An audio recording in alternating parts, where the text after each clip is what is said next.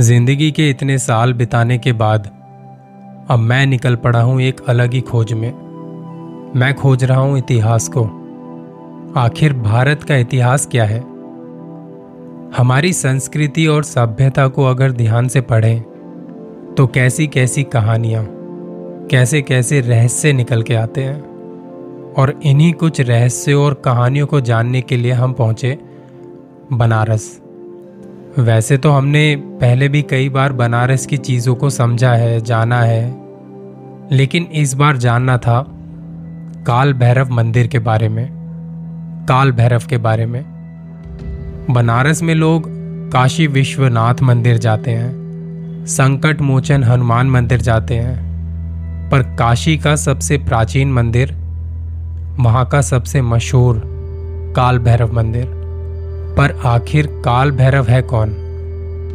भारतीय संस्कृति में काल भैरव एक बहुत ही महत्वपूर्ण हिस्सा है। काल भैरव को समझने के लिए आपको एक कहानी सुननी पड़ेगी। और मैं कहता भी हूँ ना, कहानियाँ कभी पीछा नहीं छोड़ते। वो हर जगह हैं। सदियों पहले विष्णु भगवान और ब्रह्मा जी के बीच कुछ बातें हो रही थी। और बातों ही बातों में उनके बीच बहस हो गई। विष्णु भगवान मानते थे कि पूरी सृष्टि को वो चलाते हैं।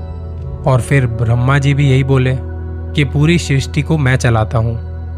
अब इसी समस्या के समाधान के लिए उन्होंने वेदों को वहाँ बुलाया और वेदों ने दोनों से कहा कि पूरी सृष्टि शिव जी के हाथों में है। लेकिन दोनों ही ये चीज़ नहीं माने। और फिर वहाँ शिव जी प्रकट हुए।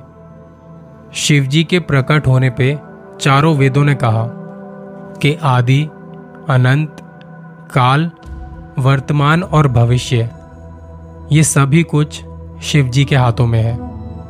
पर विष्णु भगवान और ब्रह्मा जी ये बात नहीं मानते। फिर शिवजी कहते हैं कि मैं ही सब कुछ हूँ और मैं ही कुछ भी नहीं। ये बात सुन के विष्णु भगवान और ब्रह्मा जी उपहास करते हैं, हंसने लगते हैं। और फिर शिवजी के गुस्से के रूप से एक मनुष्य का जन्म होता है। और उसी मनुष्य का नाम है काल भैरव कुछ लोग काल भैरव को दानव समान मानते हैं। कुछ लोग उन्हें एक परिंदे के समान मानते हैं। कुछ लोग उन्हें शिवजी का अवतार मानते हैं। पर ज़्यादातर लोग काल भैरव को एक शक्तिशाली मनुष्य मानते हैं। और इसी शक्तिशाली जीव का मंदिर है काल भैरव का मंदिर बनारस में।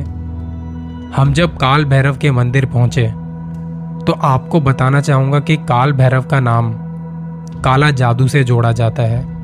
तंत्र मंत्र विद्याओं के साथ जोड़ा जाता है। लेकिन शायद इसकी असलियत कुछ और ही है। काल भैरव के जन्म के बाद शिवजी ब्रह्मा जी से कहते हैं, पुत्र यहाँ आ जाओ। इस शक्ति से मैं आपकी रक्षा करूँगा। लेकिन ब्रह्मा जी ये नहीं मानते।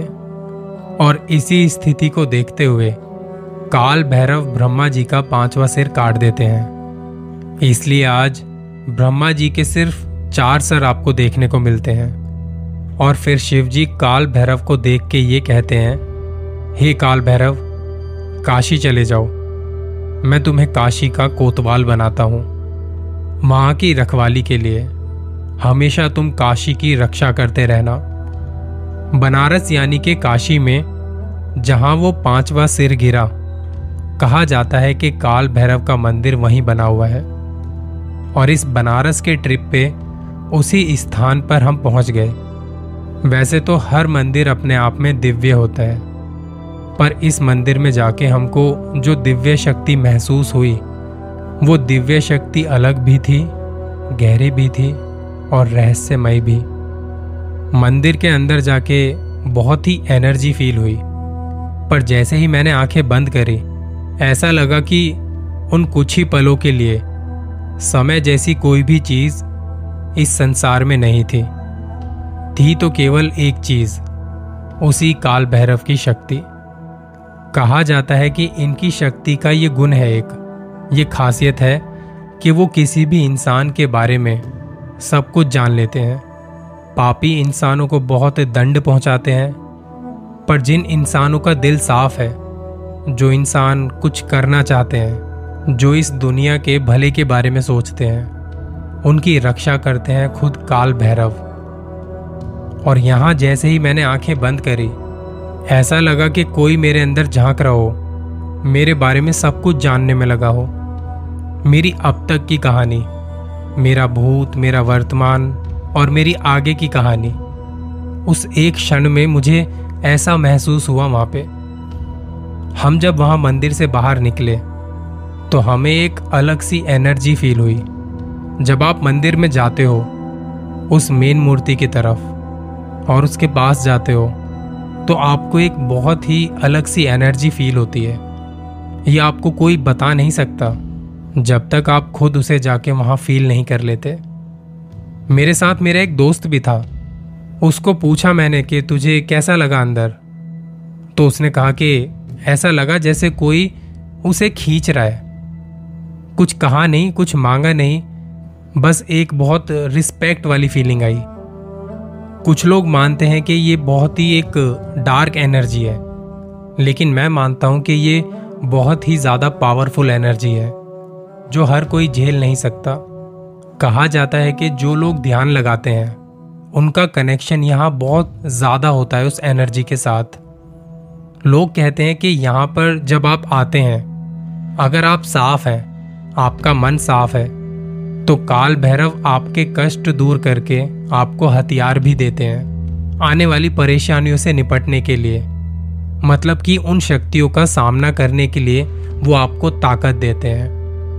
आप इन बातों को चाहे मानो या ना मानो, जिन भावनाओं को मैंने मेरे दिल से महसूस किया है, वो केवल मैं ही जानता हूँ। और बस इन बातों के साथ मैं सिर्फ़ उन भावनाओं को आपके साथ शेयर कर रहा हूँ। काल भैरव मंदिर जाने के बाद ऐसा लगा जैसे किसी ने मेरे भीतर के मन को साफ़ कर दिया है। मुझे अंदर से बहुत ज़्यादा शांत कर दिया है। उस शांति का साथ एहसास मेरे मन को भी चाहिए, मेरे दिल को भी चाहिए। ये सब काल भैरव के आशीर्वाद से प्राप्त हो रहा है। वहाँ से आने के बाद मुझे महसूस हुआ कि काल भैरव मंदिर में जो भी शक्ति मुझे महसूस हुई, क्या अब भी मेरे बारे में सोच रही होगी? वो अब भी मेरी रक्षा कर रही होगी। मुझ पे शायद अभी भी उसका आशीर्वाद बना हुआ है। वो शक्ति क्या थी, मुझे बिल्कुल नहीं पता। मैंने खुद पर सेल्फ डाउट करना छोड़ दिया था कि मैं ज़िंदगी में कुछ कर भी पाऊँगा कि नहीं। काल भैरव को बहुत से लोग शिव जी का अवतार मानते हैं, पर मैं मानता हूँ कि काल भैरव के अंदर शिव जी की बस एक झलक है और उस एक झलक की वजह से आपका वर्तमान एकदम साफ़ हो सकता है, जो आपके अंदर के राक्षस हैं, आपका घमंड है, जो उत्सुकता है, उत्तेजना है। वो काल भैरव की शक्ति से आप कंट्रोल कर सकते हैं। ज़िंदगी में पर्सनल या प्रोफेशनल आपको पीड़ाओं का सामना करना पड़ेगा और आप चंचल दिमाग के साथ उन पीड़ाओं को सॉल्व करने की कोशिश करेंगे, समाधान ढूँढने की कोशिश करेंगे तो वो पीड़ाएँ कभी आपकी ज़िंदगी से हटेंगी नहीं। अगर आपको उन्हें हमेशा हमेशा के लिए हटाना है तो आपको उन्हें देखने का नज़रिया बदलना पड़ेगा।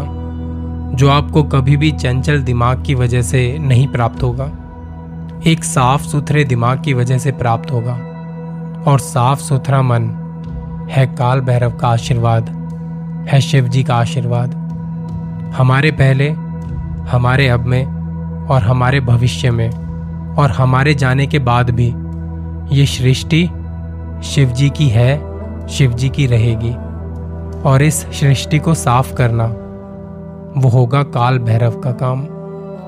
हर हर महादेव महादेव महादेव।